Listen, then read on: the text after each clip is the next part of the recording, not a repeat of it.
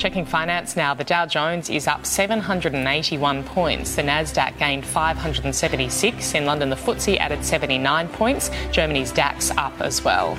Closer to home, Japan's Nikkei closed down 270 points. Hong Kong's Hang Seng lost ground.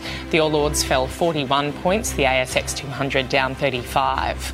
On the commodities market, gold is trading at 1,746 US dollars an ounce. Oil is 86 US dollars a barrel. The Aussie dollar buying 65 US cents, 93 Japanese yen, and $1.09 New Zealand.